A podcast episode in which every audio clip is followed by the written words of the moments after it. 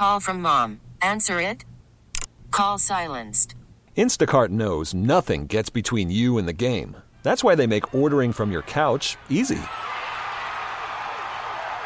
Stock up today and get all your groceries for the week delivered in as fast as 30 minutes without missing a minute of the game. You have 47 new voicemails. Download the app to get free delivery on your first three orders while supplies last. Minimum $10 per order. Additional terms apply. We get it. Attention spans just aren't what they used to be heads in social media and eyes on Netflix. But what do people do with their ears? Well, for one, they're listening to audio. Americans spend 4.4 hours with audio every day. Oh, and you want the proof? Well, you just sat through this ad that's now approaching 30 seconds. What could you say to a potential customer in 30 seconds? Let Audacy put together a media plan tailor made for your unique marketing needs. Advertise with Audacy. Visit ads.audacy.com. And it's time now to go out to our guest hotline, sponsored by Circa Resort and Casino in Las Vegas, home of the world's largest sports book, and that is where we find the Cubs president of business operations, Crane Kenney. Good morning, Crane. How are you? Hey, good morning, David.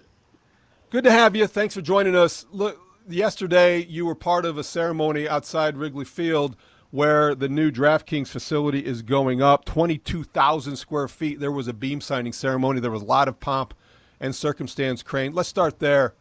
So, did you have any misgivings about having that on a day where, let's face it, when you go to Wrigley Field at Clark and Addison, there's so many obvious signs of progress, whether it's Hotel Zachary, Gallagher Way, or this new facility going up. You step inside the ballpark and you don't see as many obvious signs of progress. How do you reconcile the two? Uh, well, so I think this topic came up as well when the National Park Service dedicated Wrigley as a national monument last year. You know, you set these things up uh, months in advance, and um, you know the, the the business has to keep moving forward. And I know um, Jed and the team are are working hard on the baseball side. On our side, you know, it's um, it's a project like any others. that's got timelines and milestones, and the milestone that was scheduled for yesterday was uh, you know celebrate with our partner DraftKings and uh, and the city uh, who've been helpful to us, as well as our partners at Levy and our architects and others, and bring them to the site and uh, and kick off what will be the finishing touches for our uh, sports book. So, um, listen, uh, we care as much as anyone about what's happening on the field. Um, it's a difficult year. Um, great to see Kyle throw so well last night, but um, no, we, we, we understand the, the the heartache uh, that everyone's going through uh, seeing our, our, team on the field some days. But um, the business has to keep moving. And you know, yesterday was the date we scheduled for for the dedication of the beam signing. Crane, I'll stay in the subject. Uh, the Chicago Cubs haven't had an All Star game for 33 years. Uh, the only team that was longer, I believe, is the Dodgers, and they're having one this year. Uh, can you tell me a little bit about the dynamic of that, and also with the additions of uh, things like uh, DraftKings and uh, the hotel, as David pointed out, and uh, improvements in the area, why why wouldn't Chicago be the destination uh, after you guys invested a billion dollars into Wrigley Field over the last seven years? Uh, yeah, very good question, right? It seems like it's our turn. last had it in 1990. there's only 30 teams in baseball. Um, I think during the reconstruction of Wrigley, um, it was obvious why we weren't going to host the game until the ballpark was done. Uh, with the sports books, our last major project on the schedule. Um, so by the second quarter of next year, that will be finished, and it, w- it will put us in a good place uh, with the with the league uh, to get the game. The the the the, uh, the awarding of the All Star game is really a, a three party dance, though. It's uh, it's us, it's the league, and the city um, what you're seeing mo- in most cases is that um, cities are rewarded for significant investments in the facilities um, by bringing the All Star game. Uh, you know, an All Star game in a city like Chicago would probably generate between 75 and 100 million dollars of economic activity for the city. So it's a, it's a real nice uh, boom for the the city when you know typically during the All Star game, um, all the ballparks except for the host city are, are empty. Um, so it's a you know it's really it's up to us, the city and the and the league to come together. Um, the building will be done, uh, as I just mentioned, by the second quarter of next year. Um, there's some infrastructure um, and mostly security related issues around Wrigley the city needs to complete. Um, we're working with them to get those done. Um, and once we get those done to the to league satisfaction, I think we're we'll be you know one of those most deserving to get it. Joined by Cubs President of Business Operations Crane Kenney, here on Inside the Clubhouse. Crane, so w- that's when it will be done. What will it be? Because reading about it, hearing about it, goodness sakes, 22,000 square feet, 800 people, it seems like it will be the capacity. And this has to be a typo, right? A 2,000 square foot television? Yeah, the yeah the new thing um, in these sports books, and like everything, whether it was the hotel or parts of the ballpark or our new clubs, you know, we toured all of the existing sports books in Atlantic City and Las Vegas. There's one in the Meadowlands, so we we went and saw what best in class looked like, and then tried to take it up a notch. Um, you know, the the it's not one single television; it's kind of a gigantic ribbon board um, that kind of goes from sort of right field through center field to left field inside the building and um, it'll allow us to have four or five different games on at one time. You know, so particularly around March Madness time when um, you know you've got three or four regionals playing at the same time. Um, you can have all the games on. If it were something like the Super Bowl, you'd dedicate all the screens to just the one game, um, or the Kentucky Derby, or something like that. So it's yeah, it, it can be up to a 2,000 square foot screen for just one game, but typically it'll be broken up into multiple games. Um, and you know, we think it's just another great amenity at, uh, on campus. So the hotel was a nice um, lift for the campus, as was Gallagher Way uh, and the office building. Um, and now we'll add a sports book for those who choose to partake. Crane, uh, in the offseason, we were hearing that the, the, Cubs had money to go out and get uh, other players. They d- did get, go out and uh, certainly they got themselves, you know, a starting pitcher and they signed you guys signed Suzuki, but it seems there was money left on the table. Um, when when you looked at you know the rumors about Eric Hosmer being more than a rumor, but reality and a lot of money coming back there. Also, uh, the rumors that were not necessarily rumors about Correa and money being there. For that money that uh, we heard about, will th- will that be spent in the future? Is, is there a is there a bigger payroll that will be looked at in 2023? I know that Jed has an awful lot to say about that, but uh, certainly uh, you and Tom are involved in that. Where where did where did that money go this year, and and where will it go in the future? Uh, that's a good question. So, um, and, and I you know I hate to keep giving the same answer year after year, but it it's, it is the same answer year after year, which is. Uh, you know, yesterday we had our first concert of the uh, of the summer, Grateful Dead, uh, and have another one tonight all of these activities, all of them generate uh, revenue that go back into the baseball budget. So um, uh, the sports book will do the same thing. And, you know, this goes back to my time with Jim Hendry. It's sort of always done the same program, which is you generate as much revenue as you can. Um, you, you obviously take care of your fixed expenses, so the labor and other expenses that, you know, go into running our operation. And we've been really fortunate. The Ricketts family, they, they're not a public company. They don't have to satisfy shareholders. Uh, they let us put every dollar that's not used uh, in running the business back into the payroll. So, um, as you point out, we, we, we had a lot of money left at the end of this year we didn't spend. Uh, all of that will roll over for next year. Uh, and uh, again, we trust our baseball operations guys to make good decisions with those proceeds. And, you know, they'll either use them next year or, or down the line. But um, again, they stay inside the system. And I get it's boring. I keep saying this every year, but um, it's a closed loop, um, and you know when the time is right, we'll spend we'll spend those resources to build a great team. Well, you keep answering it, Crane, because I think we keep asking it, and, and we keep asking it because I think people keep pointing it out that you know they want the Cubs to spend like a big market team. That's the easiest way to to address it. And you look at the payroll rankings, and you know the Cubs are 14th, and you just explain why that may be the case. But when you look at it, and you know there's we, it's pointed out to us all the time, every morning, every day here on the score and, and, elsewhere.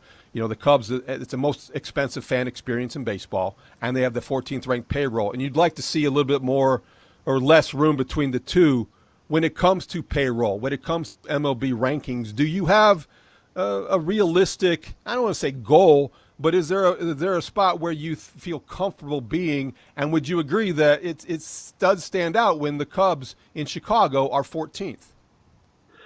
Yeah, you know, it's a talking point. I, I get it. I mean, I think we got to have a little bit of historical perspective. So if you look at between 2016 and 2021, uh, we rank fourth in all of baseball, uh, only behind the Yankees, Dodgers, and just a smidge behind the Red Sox. So, over our last championship window, uh, when we were in that championship window, we were one of the top spenders in baseball. And during those six years, we tripped the CBT penalty three times. So, including as late as in 2020. So, like just two years ago, we were over the limit. Um, now it was a shortened season, obviously, but we were over the limit in 19 as well. So, I think what we're, you know, and I go back now through Sam Zell and all the way back through Tribune, like we're so lucky that we have an owner that lets us spend uh, when the time is right. And again, over the last six years, we were we've been top four in baseball.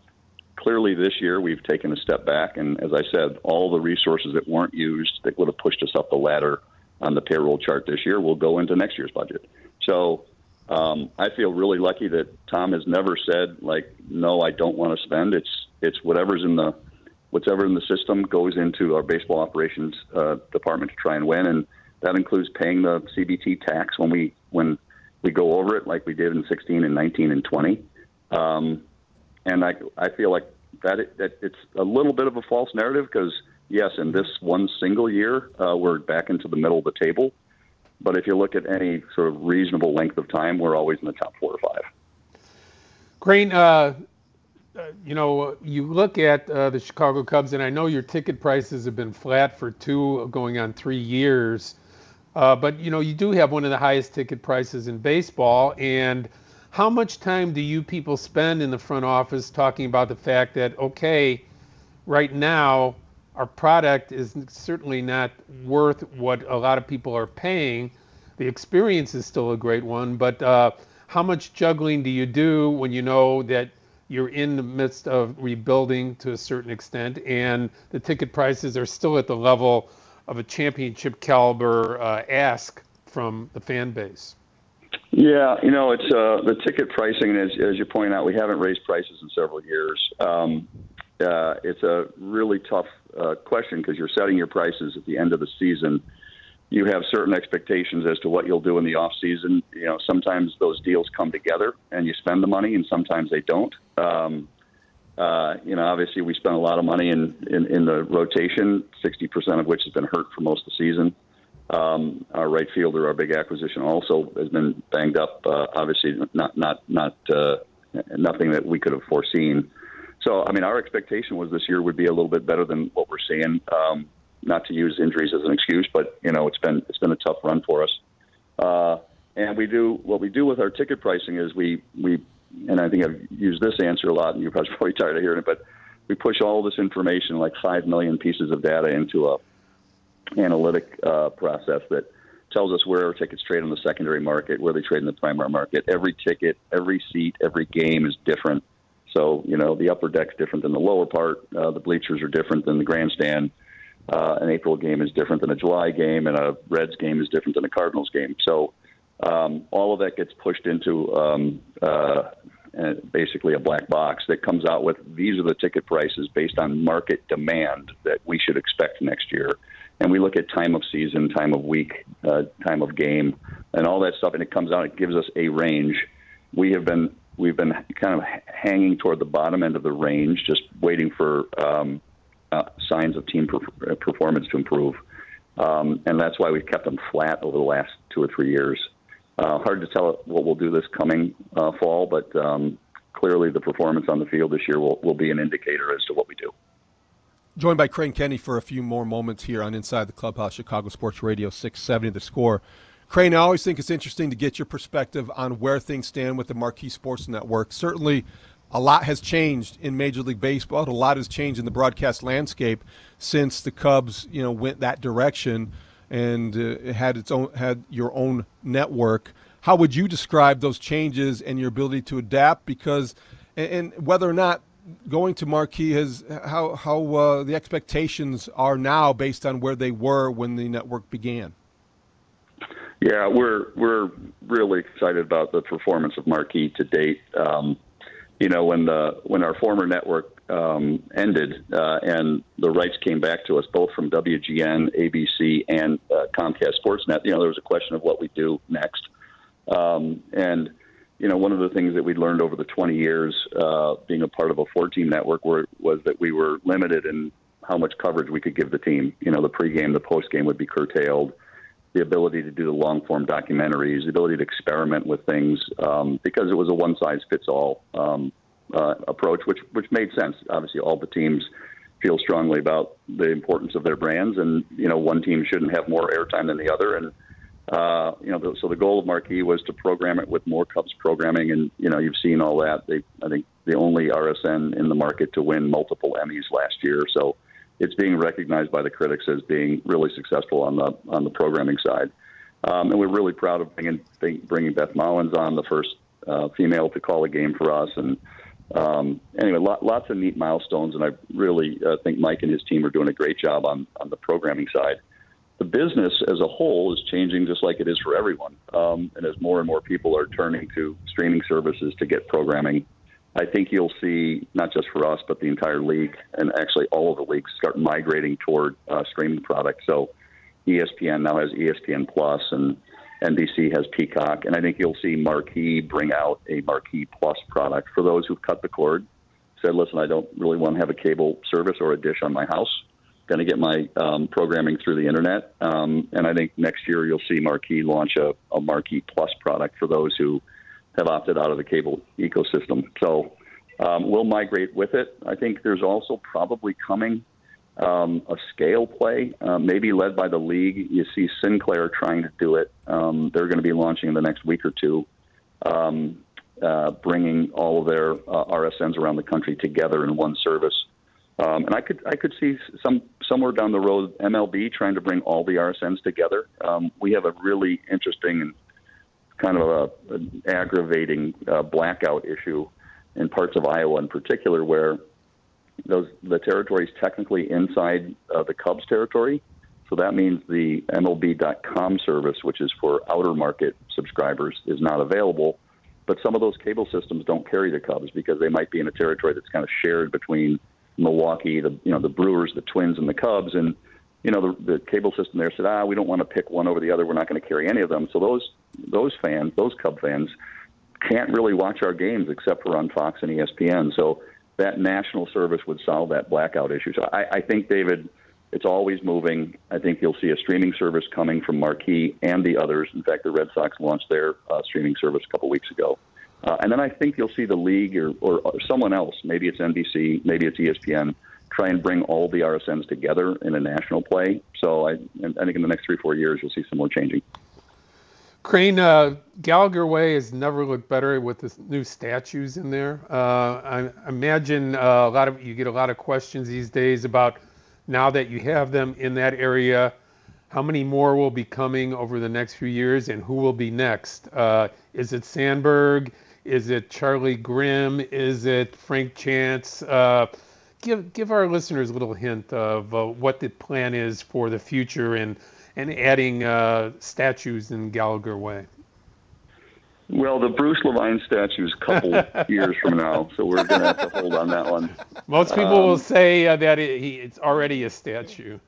He's already a statue. No, yeah. uh, no, I think it's a, uh, it's you know turned into the and I'll be honest, I, I don't think we envisioned the Gallagher way would become what it is. Um, I actually said this yesterday in in the, at the Beam signing ceremony. Like, I thought Gallagher Way would be a really neat, especially vibrant place on non-game days, and on game days, since it's ticketed, um, most fans would be inside the ballpark, and it, you know, complete surprise to us that so many fans actually leave a seat that they paid for to come into Gallagher Way to watch the game on the jumbotron there. Um, in particular, in April when the sun is you know setting in the west and um, that part of the ballpark gets a little more warmth than than we see inside the inside Wrigley. Um, so it's it you know we would say some of it was by design, some of it was by accident. Uh, it's become you know the most popular park on the north side, uh, and we thought bringing the statues all in one place and create kind of creating more atmosphere, especially during the winter. You know, imagine now skating among the statues and all the other stuff that happens around the holidays um, would be really, really neat. Clearly, we have two empty podium, so there are going to be more statues. I don't want to hint at which one will be next, but it will be a player. Um, it will not be a broadcaster. Uh, and uh, you'll just have to wait and see. But I think you probably have a pretty good idea of where we're going. Yeah, next. he might have a number 23 in his back at one time or another, uh, but I'm just guessing, of course. Yeah, we'll let we'll let that stay stay in the uh, ether for now. Crane, thanks so much for your time. Appreciate it. Have a great weekend and uh, really enjoyed the, the visit. All right. Thanks, David. See you, Bruce. We get it. Attention spans just aren't what they used to be heads in social media and eyes on Netflix. But what do people do with their ears?